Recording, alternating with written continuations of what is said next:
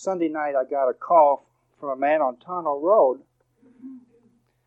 who said, a couple of friends of yours are here. They've turned their car over. I mean, they have turned it over. It's upside down. And they want to know if you could come get them. And I said to myself, oh, a couple more drunk deacons. I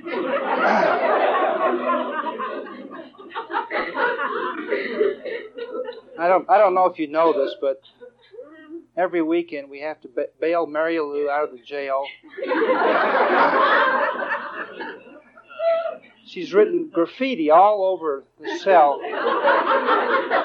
in calligraphy, you see. And then John Huntress, well, John Huntress breaks into a first-name boutique every Saturday night.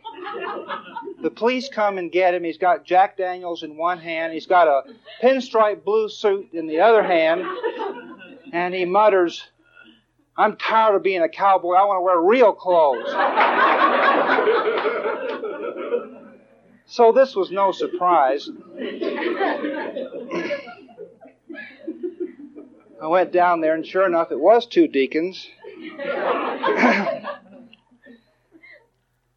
Well, what had happened, I will leave them nameless. You can try to figure out who they were. But as they were driving on Tonneau Road, the car, according to them, very peacefully slid across the road and picked the deepest part of Tonneau Road to tumble down. And sure enough, it was way, way, way down there, upside down.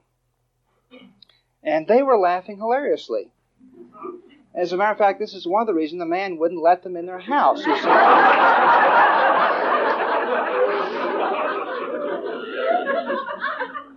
see. Here they had just had an accident, and they were bent over laughing. And they still were when I arrived there. They explained the whole thing. They said that they had sets of Course in Miracles in the car, and they had dispensable church songbooks, and that as they tumbled down the side, he spanked them all the way down. And there was also a little dog, and the dog sat on top of them. They were upside down. The dog, of course, was a little bit frightened by all this. We're going to open up a section for dogs so that this won't happen here at the church. But it was frightened, and it was pitch black. It could have been a very scary thing. You wouldn't have thought anybody could have lived from looking at the thing. So I got there, and about that time, the sheriff arrived. And started filling out his report. And there's still much gaiety and laughter about all this as a man drove up. Now, this was really a horrifying scene to see this car so far down. And there was the sheriff, and then the fire department came also, and there were some other things there. There wasn't a fire, but, you know, you don't have nothing to do on Saturday night. Everybody comes. So, a man and his wife drove by, and they looked out their window and asked if they could be of help. But their expressions were very disapproving because there was all this laughter. And people said, no, no one was hurt, ha, ha, ha, ha. Went off. Well, of course, typical Santa Fe fashion, after a period of time, the wrecker came, and then the city police came, and the sheriff came over and said, I'm sorry that we've had to spend all this time writing out this report and taking measurements and everything, but it so happens this is not my jurisdiction. And so then, of course, we did the whole thing with the city police. The wrecker got the car out, very gently pulled it up. It was remarkably undamaged. Must have been the Course in Miracles in there. Either that or they pounded out the dents as it went down. I'm not sure which.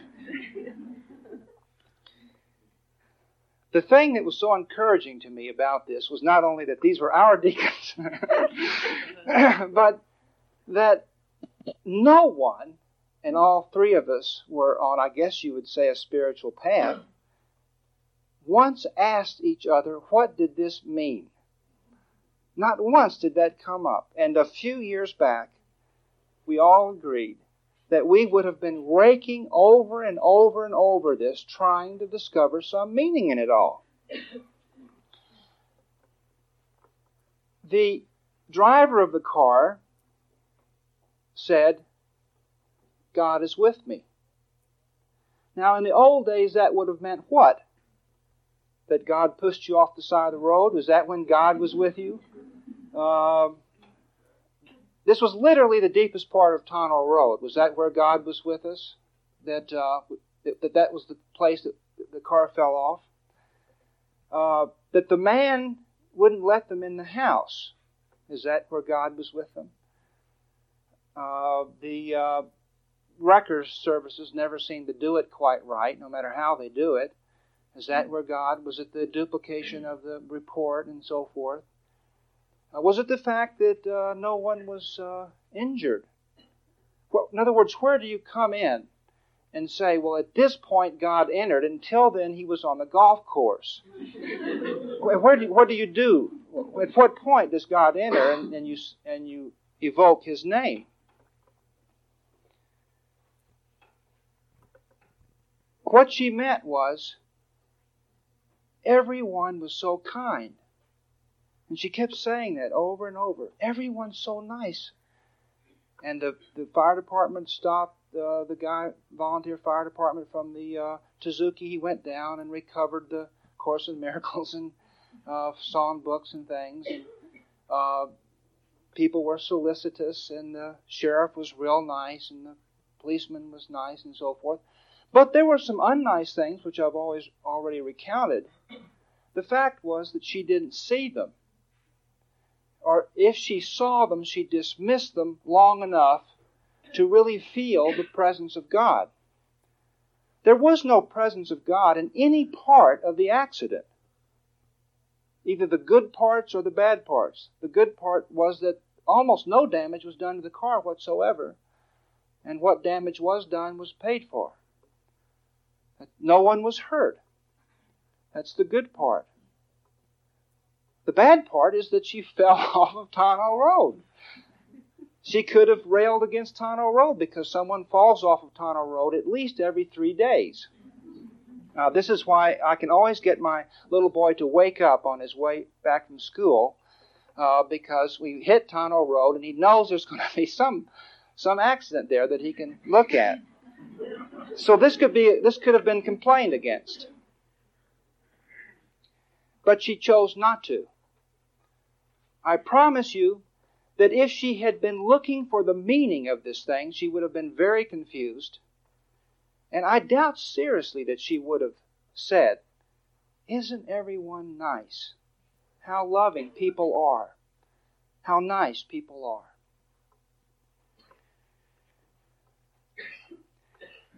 Last night I was over at another deacon's house. We'll paint you a real true picture of this church here by the time I get through. This deacon was playing with another deacon. These were two deacons unrelated to the accident. They were playing poker. I know that. I can see your faces falling. But they were, and this particular deacon, whose house it was, said, I haven't won all night.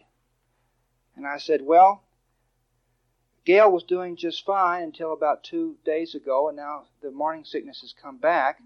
I don't think she's going to be able to be there in the morning. Would you be assistant minister? And she bent her head and made coughing sounds and real act of enthusiasm and so forth. And I put my arm on her shoulder, and I said, if you will be assistant minister, you will start winning from this time on.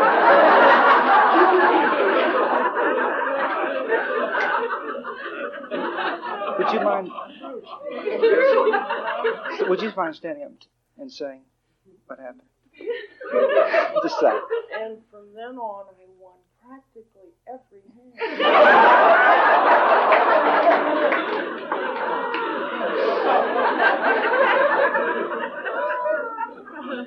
I think you collected 25 cents. It was big stakes. I want you to realize this. Now, this is, I told her I would explain in the talk how I did this. I'll tell you how to do this. You can do this. Anybody can do this. What you do is you make a statement like that on every possible occasion. If someone is sick, you say, I will commence treatment and you will be well in 10 days. And then you make another statement about finances. Oh, you need money? Let me work on that. In 3 months, you will have $40,000. And you make this kind of statement, and you make it on every possible occasion, and this kind of thing will happen about 1 out of 100 times.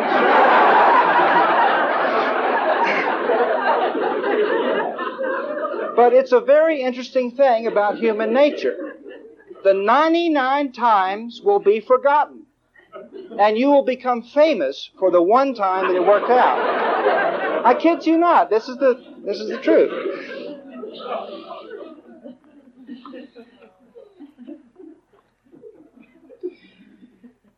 There is a person in our household who subscribes to TV Guide.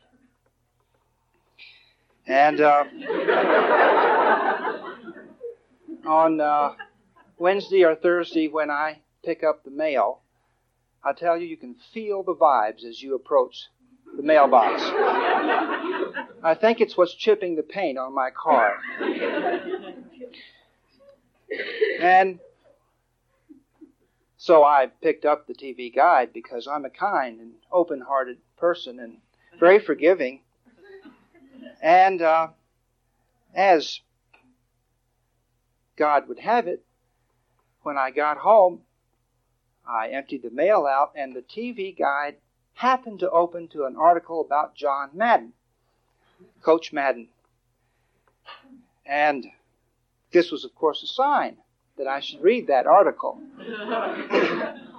which I did, dutifully. I was going to ask you how many people had the article, but you wouldn't admit it, would you?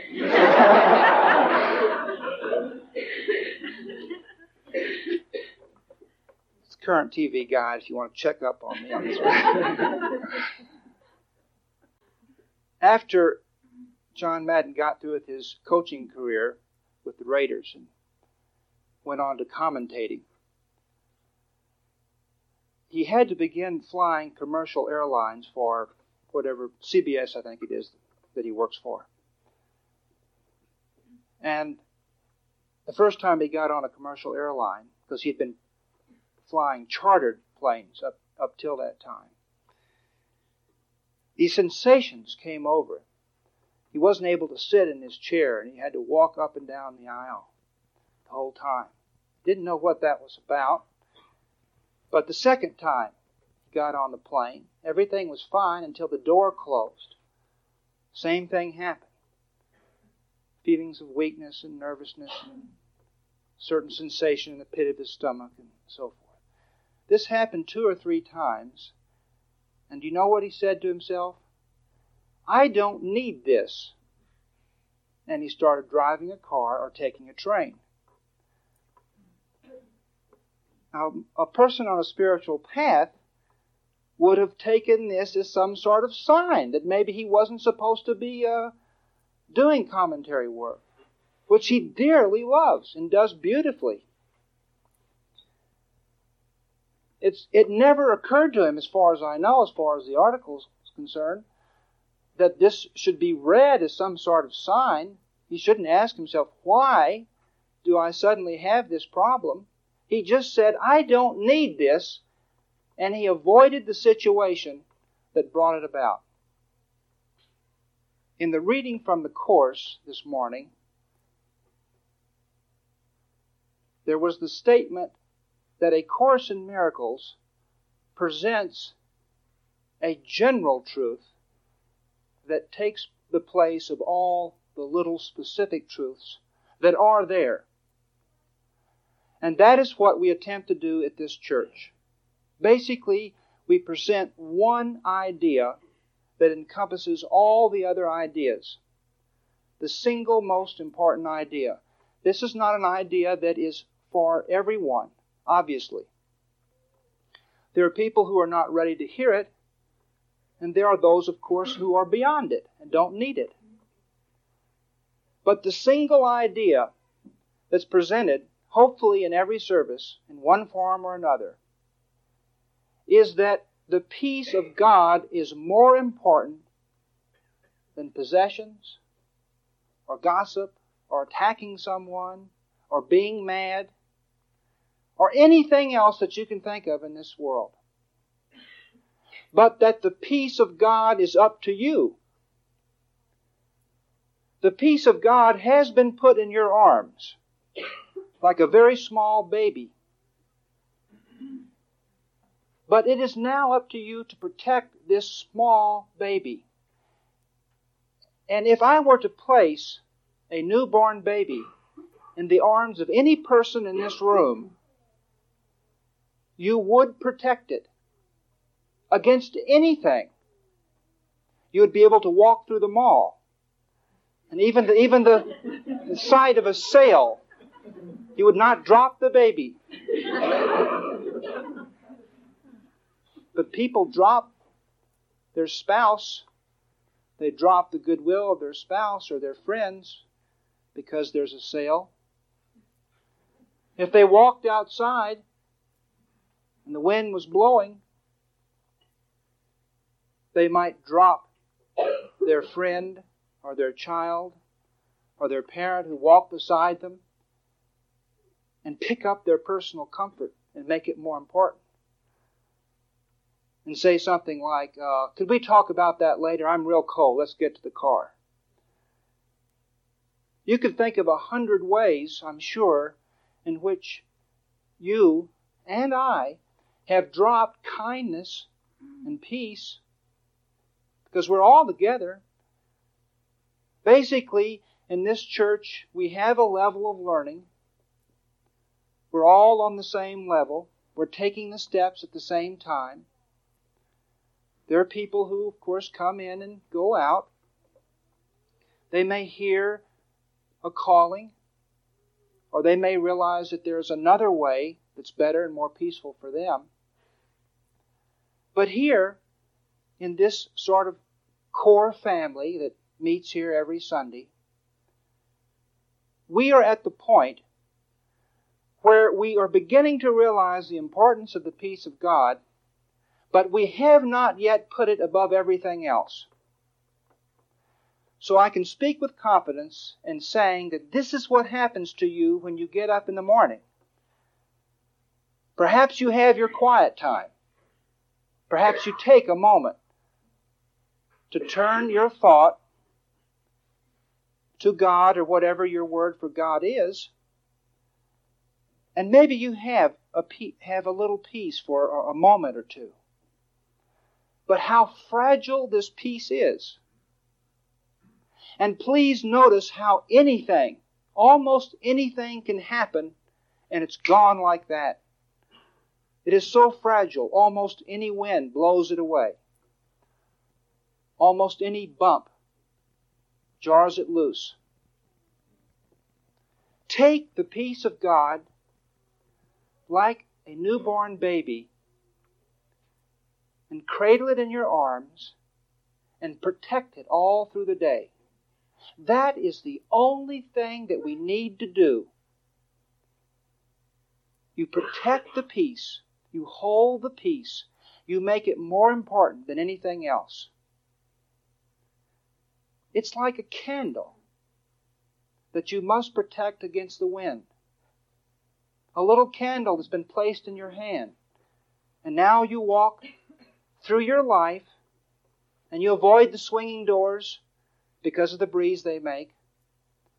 And you look at everything because your purpose is to keep the candle lit. Your purpose is to protect the child. You look at everything in the day and ask only one question. Will this protect my peace? Will my peace be safe in this circumstance? Will my peace survive my getting angry on this occasion? And then, as you select the things that allow the peace to be maintained, a very interesting thing begins to happen. The peace itself grows, envelops you, and spreads out. And now it's an umbrella that shelters you. And now it's a path that you can walk on and receive no bruise. And now it fills your friends. It softens any occasion. And the places now that you must avoid slowly, very, very slowly begin to vanish. And there are more places that you can walk on this earth. And there are more circumstances that you can enter, because the peace is beginning to grow. And all that's necessary is that we make the peace of God more important than anything else. Nothing else has to be done. That is the one answer. That is the awakening. That sheds thousands of years. That will make your very death a happy occasion, not because death will give you anything, because it will give you nothing, but because you will look back and you will say, I haven't wasted one more lifetime. I didn't get caught up year after year after year in one more pursuit after pursuit after pursuit that meant nothing, left me drained. And now where is it all? There are, of course, healings. And we have talked about the fact that there is a time just before you relinquish your ego in which you will be able to manipulate the world, but you would never use that word. You will be able to heal in the way that it seems best, but the chances are you will not choose to do so. Or if you choose to do so, you will do it very, very quietly. And then the time will come in which you will see even that amount of healing or changing does not accomplish anything. But there are healings even on our level. There are healings. A healing is a very, very lovely thing. It does not come about in the way that many people think that it does, through some sort of right formula, saying the right words or working hard enough at it. It doesn't come through long, tedious study of some sort. Anyone can heal, and a lot of people heal and don't realize it. There are a lot of people who have sat by someone's bed and have joined with that person for just a moment without any belief in God or the way or awakening or any of the terms we use here, but they joined and there was a moment of light. They just felt very, very good, and perhaps they didn't pay particular attention to it. It felt so natural to feel their oneness with this brother or this sister. And then there was a remarkable healing. Or there was the beginning of a recovery that wasn't expected. It began with this moment of light. So, of course, there are healings. But they are not sought. And we do not decide who needs it. But in practicing opening the heart and in practicing joining with our brother and our sister, with our plants and our pets, with our parents, and even our government, as we practice doing that kind of thing, then that embraces all the systems and all the learnings, all the meditations and the mantras and the affirmations, because they lead only to this. In fact, Joel Goldsmith suggested only this kind of prayer. Joel Goldsmith suggested that you not take even what you wish to heal into the meditation itself. He was talking to an audience at a certain level of learning. And for the most part, the people that were listening to him were at a place where they could do that. Not heal necessarily, but they could see that it wasn't necessary to bring that which they wished healed into the meditation itself. And so, he said, just heal. Just turn to God. Just become one with Spirit. And they could understand that. For many people, it is a good thing and a helpful thing to use some sort of starting mechanism, some sort of warming up of the mind, some sort of formalizing, which sort of will give you a push in the right direction. And so this morning, I thought we could talk just a little bit about some of these pushes that we can give ourselves. But it must be understood that the push is in the direction of the peace of God and filling your heart with the peace of God so that you become happier and kinder instantly. And you melt a little bit. And your defenses melt a little bit. And you realize it's not so important to be you, this you that you think you are. Let it be said that anything that accomplishes this is just fine. I know a young girl right now who's dying of cancer.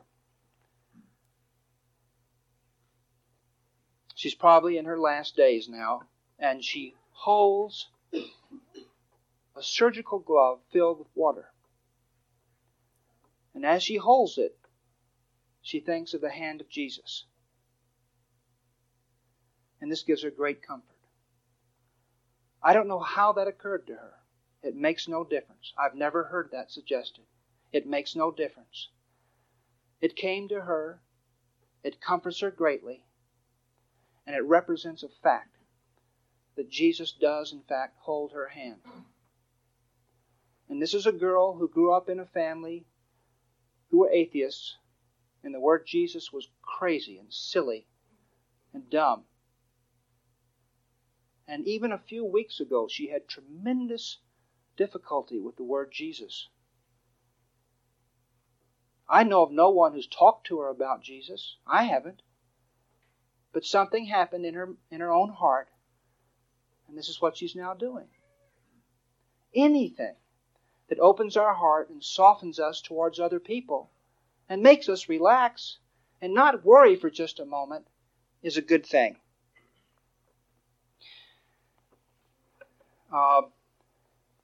Last summer,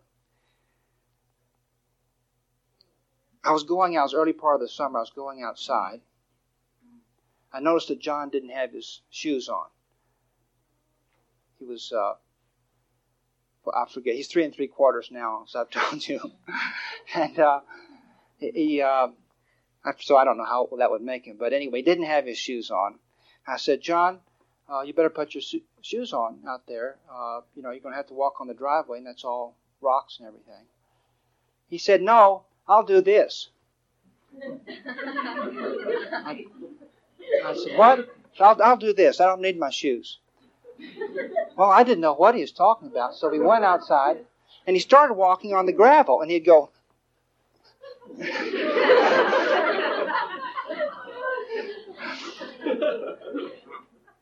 And that made it all right. You see, it doesn't matter.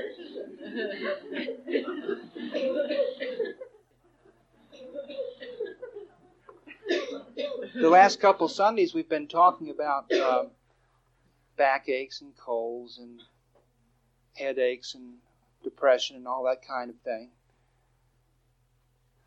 When I used to do a great deal of running, I had great deal of problems with my back. And it was about at the end of the running time that I began turning to God for the first time in a very, very long time, after having spent many, many years of having no use for any of that stuff.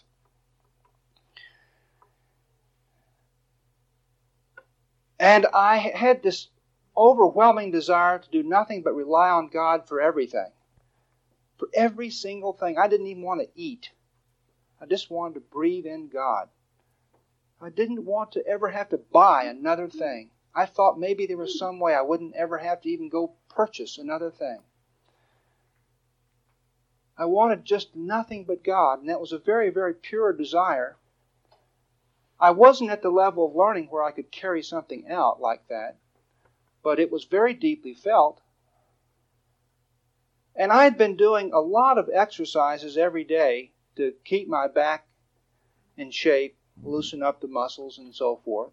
And as long as I did the exercises, I got by pretty well. But I didn't want that now. I wanted to rely on God for everything. And the imagery that I used was that every time I would get up from a chair, because it would seem that that was the time that it would cause me the most problem, I would picture Jesus leaning down and lifting me up. And every time I had to pick something up off of the floor, I would pick Jesus going down with me and lifting me up. And the back problem just disappeared completely. Here it is about 5 years later, and it's come back just a little bit. So it wasn't a permanent healing or complete healing.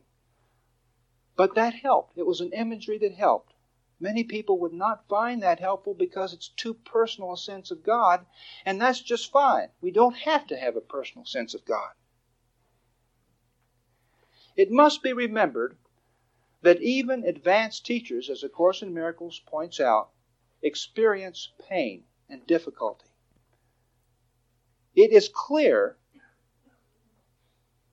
that even the coming of Christ to the little boy from Nazareth did not make his ego life happier.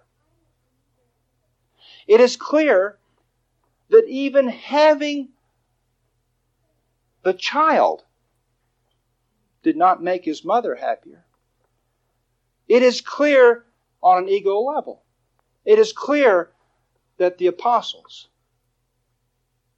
life, that their ego life, would not be considered a happy ego life. It isn't the kind of life you would choose. Having A Course in Miracles come to Helen Shuckman did not make her happier. Most people did not consider Helen a happy person, and she remained a fairly unhappy person until the day she died. It must be remembered that on an ego level, that as long as we have an ego, we are going to experience some pain. We're going to experience some difficulty.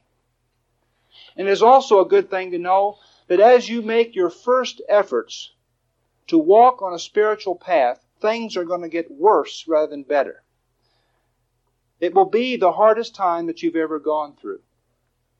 And there will be a few other hard times that you will go through as you go along. But in the beginning is probably the hardest. It is unrealistic and unnecessary to expect all that to magically go away. And how Christianity has gotten caught up in one form or another, all spectrums of Christianity, in promising some sort of lovely, beautiful, wealthy, ego life as reward for a spiritual path, I don't know. Where are the antecedents for that? Now, this is something that I have mentioned here before, and always when I have mentioned it, I have said that if ever you call anybody on this, if ever you tell someone that they are not doing it right, that they shouldn't be talking about the truth of God in relationship to putting more money in their pocket or getting them the right house or so forth, if ever you say that to someone, you have totally missed the point.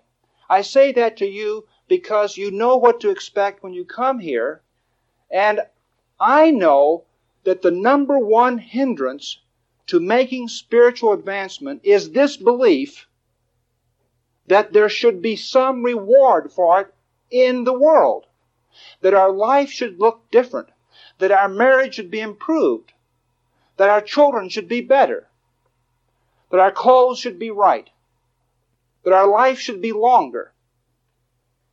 This is not true. Nor is it true that you must wait until you die to receive your reward. Because God is now, and your reward is now. And so even though your car falls off the deepest part of Tonneau Road, you can double over in laughter, and you can be happy.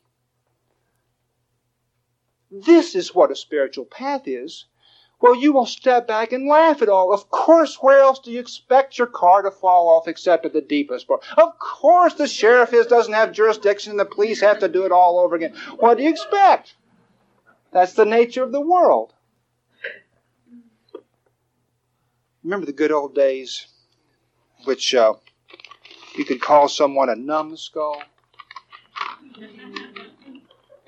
I mean, they only have a few things you can call people now, and you can't say them in church. But do you remember that? Does anybody remember numbskull? That's a wonderful. That's what we need more of. See, on the other hand, there was dunderhead. Anybody heard that? Now, dunder comes, as you all know, comes from the French verb, and it means thunder, thunderhead. So there is numbskull on the one hand, and there is dunderhead on the other. And what you want is to be a numbskull, a precious fool. I see some people looking at me very suspiciously. But this is true. It's in the quieting of the mind and the stilling of the heart that we can be happy. It's in not asking, why did the accident happen, or why am I sick, or why do I have this particular physical problem, or why is there this recurring something. It's in stopping asking that question and becoming questionless that our heart fills with joy, and people really do stare at you sometimes from their car, and they don't understand that this is serious business having an accident like that.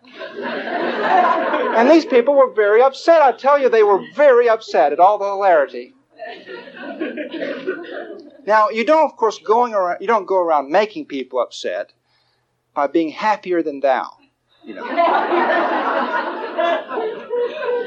Because the other old expression was, do you want a knuckle sandwich?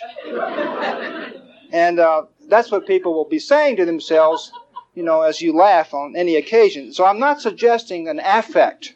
This is a welling up that takes place. This is really, really true. What I'm telling you is true. I'm really telling you the truth. I have worked very hard at this. And I can tell you that if you will begin the day and make the peace of God the most important thing and protect it all through the day, and anything that starts happening that you realize for you is going to allow you to drop your peace, you simply walk around it. You don't challenge it or make it an issue or anything else. You just walk around it. The peace begins to grow. And you can be happy in circumstances you never dreamed you could be happy in. And the interesting thing that'll happen is that you won't particularly care whether or not you have to come back, because you'll begin to feel such happiness and such peace from the presence of God, and you'll begin to sense the presence of those who have given up their egos, because that's all Christ is. Christ is your brothers and sisters who have given up their ego and they've become one. And they're here to help you. And they'll begin helping you in little ways and speaking to you. And they're not going to be some sort of guardian angel in the old sense, in which they're going to do things in the world for you and give you special advantages. And you'll want to be with your family. These people who've laid aside their egos, you'll want to join with them and help others too. And you'll be happy enough that you won't particularly care what the circumstances of your life are, or what's happening to your body at this particular time in your life. Just to make it more important than anything else. Not to put anything else ahead of it. Simple peace and kindness simple comfort and relaxation? The answer is so simple. All we need is to begin to see the importance of it. And then now, what happens is that people say, I've got to do things now. There's certain things I've got to do because I'm not experiencing what Hugh is talking about. And so I'm going to have to schedule meditations, and I'm going to have to make certain rules on never to see so-and-so again as long as I live, and all this stuff. That's nothing to do with that. That is a complete waste of time. Don't make rules. It's all right to schedule a meditation. If you're totally flexible about it and see that it doesn't work, you can change it. But if you start feeling guilty because you scheduled it, you're not living up to it, then, of course, that's just the higher ego that's come into the whole thing.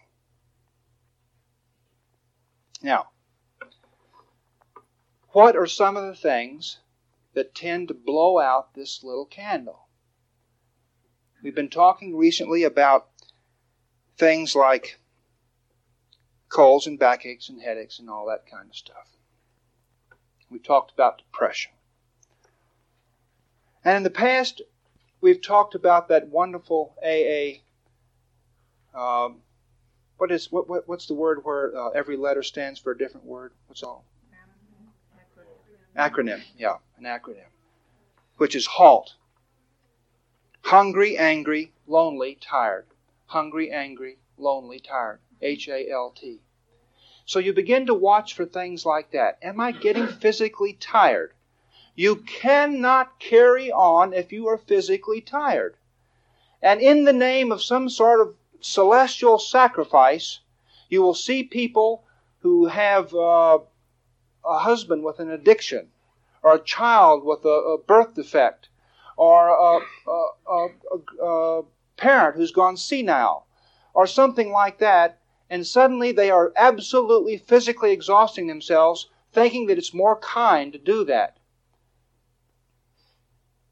If you are like me, you are not at the level where you can become physically tired and still keep this little candle from blowing out.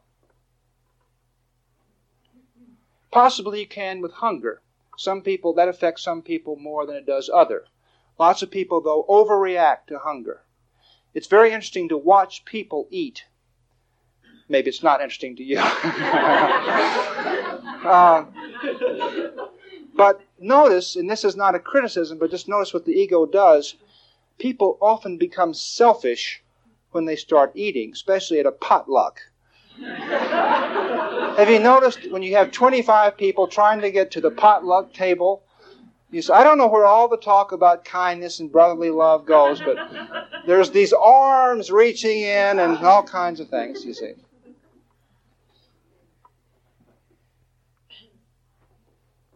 Lonely. A lot of people don't think there's anything they can do about lonely. You can do something about lonely if you'll look at it, if you'll sit in peace before you get lonely. You know it's coming up Saturday night or Christmas or whatever the thing is, or that time of the week or whatever it is.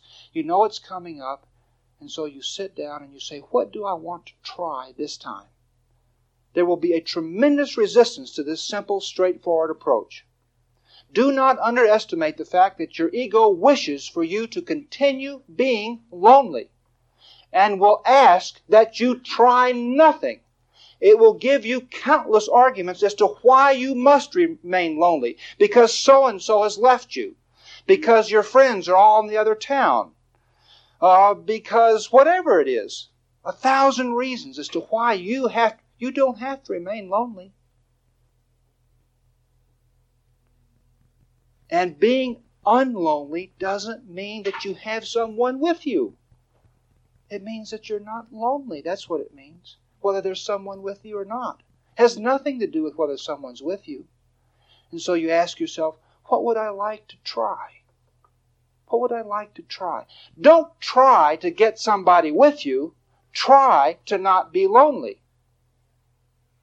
Your ego always has an automatic solution for any of these things.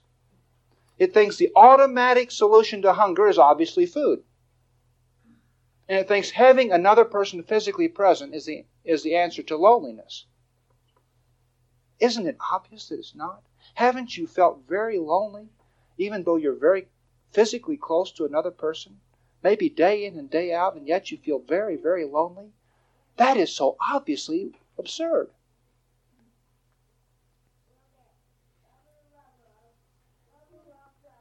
And angry. The ego will say we must honor our anger. We must protect it. You cannot be honest and angry at the same time. You cannot be angry in the name of honesty, because you are not angry. And that you're not honoring yourself. And there's nothing in there to ventilate. You are not angry, and there is no anger in you. And that's why stillness evaporates it. And that's why pausing or just breaking from the situation can make it all go away. Because it's not you. It's your self-image. It's the way you think your self-image must respond in this particular set of circumstances, or because all this stuff has gone on and suddenly there's this that happens that symbolizes the whole thing. Like once again, you represent the people who are always late for their reservation, and you walk in the restaurant and suddenly someone explodes. That's not because you were late. It's because of all these other people who were late, and you represent them. That's that person's ego, an ego history. Has to be mad. This can't go on. I'm not going to take this anymore. And you walk in the door, you see. And so, with depression, which causes a lot of people become panicked, they can feel it coming on. We talked about it like this cage that seems to be lowered down over you. You're getting depressed now. Now the interesting thing is that you can be depressed without being discouraged. And this is a very helpful distinction. It is not necessary for you to be discouraged. All you have to do is to remind yourself how simple and direct the truth is. What you are to do is obvious, and it's simple, and you know it in your heart. Even a little child knows it. You know what to do. How can you be discouraged if the truth is very simple? So you have no use for discouragement, and you can legitimately take a stand against it and refuse to be discouraged. But do not do that with depression. Because depression at this point seems to be something that's almost physical. Maybe it's even thought to be biological, or have something to do with your nutrition, or have something to do with the circumstances in your life at this particular time. You can be peacefully depressed. And so you're just very depressed now, but you're not discouraged. You're very depressed, and maybe you just go curl up on the bed and get into some sort of meditative state in which you're sort of peaceful, just saying something over and over to yourself, and don't try to get rid of it, and let it run its course. Now then, if you want to go out and try a new vitamin or something later, that's fine. It's okay to try something. But try it from your heart. Try something simple. Wait until it comes up. Try this particular thing. Don't go running around looking for the perfect solution, because it's a general misconception that there is some perfect answer out there to everything. And that somehow you can get the answer and you'll cure it just like that. That's not true. You might cure it, or you might not, but nothing's going to be cured permanently until you relinquish your ego. And in the meantime, if you wish to try something, fine. If you don't wish to try something, be a depressed person. These are wonderful people. Aren't some of your best friends very depressed? And you feel like sending them a little box of nails, Christmas. And this is just fine if they are peacefully depressed. It's okay. It's just a personality. It's all right. So you don't fight it. You don't run from it, and you don't battle it, and you don't think, oh my God, I'm getting depressed again. Your period is the same, of course. Hugh, how can you talk about periods? Well, I once knew someone who had a period.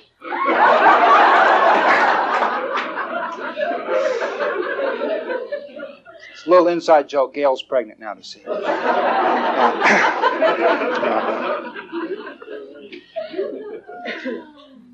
The body doesn't turn against us once a month. The body is our friend. Let your body be whatever it is. It is a particular way. It's prone to certain things and not prone to others. And that's just fine. Just let it be that way. Maybe it's prone to a lot of colds. That's just fine. Let it be prone to a lot of colds. You may be able to take a few simple steps. It'll help. That's fine. But if you don't want to, you don't have to. It has nothing to do with the peace of God. Whatever you think about is not worth thinking. There isn't anything to think about. Not colds or depression, or periods or backaches, or anger or hunger, or loss of friends. There isn't anything to think about. Nothing has to be decided in advance. That is a sufficient answer. If you could take that one sentence and place it in your heart, you would have advanced to the highest meditative state that it is possible to advance to, because you would not think about almost everything that you now think about if you took that one sentence and held it in your heart. Nothing has to be decided in advance. Nothing has to be decided in advance. Now, it's a very interesting thing what happens. The body that we identify with and we think we are, and we get so scared because it looks like it's going to be destroyed, where does that leave us? Because we've identified with this. We think that's what we are. The body lives in the past and in the future. It has to. It's either correcting mistakes or it's preparing for the future. That's what it's doing almost all day long. Almost all day long. And that's what it's got to do. It either has to correct mistakes or prepare for the future. And so people hear statements like, nothing has to be decided in advance, and they think that they're not supposed to make plane reservations, or they're not supposed to stack up firewood for the winter, or something like that, or buy the number 3 beans, at Bag and Save or whatever it is, because there's a real deal on them. It doesn't mean that at all. It means that we go right ahead doing what bodies must do, but we don't think about the past or the future. So you can take care of everything that you need to take care of and still be in the present. As a matter of fact, you will take care of it 100 times better if your mind is content and at rest and at peace in the present. And then you go ahead and do the things that seem to pertain to the future, because most of them do, or they're correcting something that you already did. That's what it means. It pertains to the mind. This is a science of the mind. The metaphysical movement has a number of interesting terms. Christian science, a science of Christ, divine science, the laws of God, science of the mind. All of these are accurate terms. They are not accurate if you take them and use them in a way in which they are not obviously meant to be used, which is science of the world. It's not a science of the world. There are laws of God, and they protect you, and they hold you up, they surround you, and they're as simple as your willingness to be happy now. That's how simple they are. You will not make a mistake if you are at peace in the present. Has anyone ever given you a greater promise than that? You will never make a mistake if you are at peace in the present. It is not possible. Be at peace. That's all we have to do, is be at peace. If you wish something to do, you return your mind to peace. You return your mind to the present. You do not attempt to keep your mind in the present. That's not being a numbskull. A numbskull merely tries to bring the mind back to the present, and the victory is in bringing the mind back. So at our level of learning, this is how it works. Do not try to keep your mind in the present. But every time you notice that your mind has wandered off and is trying to decide something in advance or is raking over something in the past, you just look at it. You turn your gaze on it, and back it comes. And it puts a little piece of light in your pocket. It drops a little ball of light inside of you. So this is the way it operates.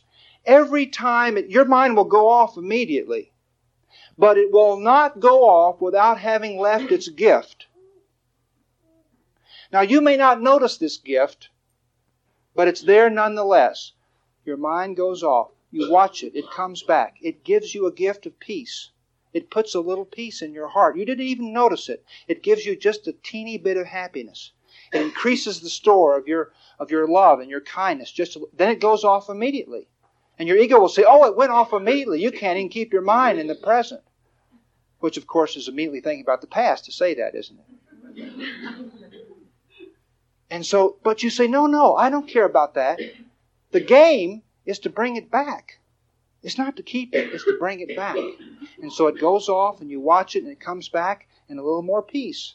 And it goes off and you watch it and a little more kindness. And it goes off and you watch it and it comes right back. It's your mind. It comes right back. This is what you want. Your heart knows that. That's why it comes back. It obeys your heart. It doesn't obey your ego. That's why it comes back when you look at it. Because it knows what your heart wants. It's connected to your heart. It's your mind. It's an extension of your heart. And so to look at it, it will come back and it will give you a gift. It will go unnoticed. The number of times that you gently allow your mind to come back will determine your store of peace. That's the only thing you have to do. It doesn't matter if you've been thinking about something in the future or in the past for the last 6 hours. That is irrelevant. It affects nothing. But watch it and let it come back, and a little gift has been added.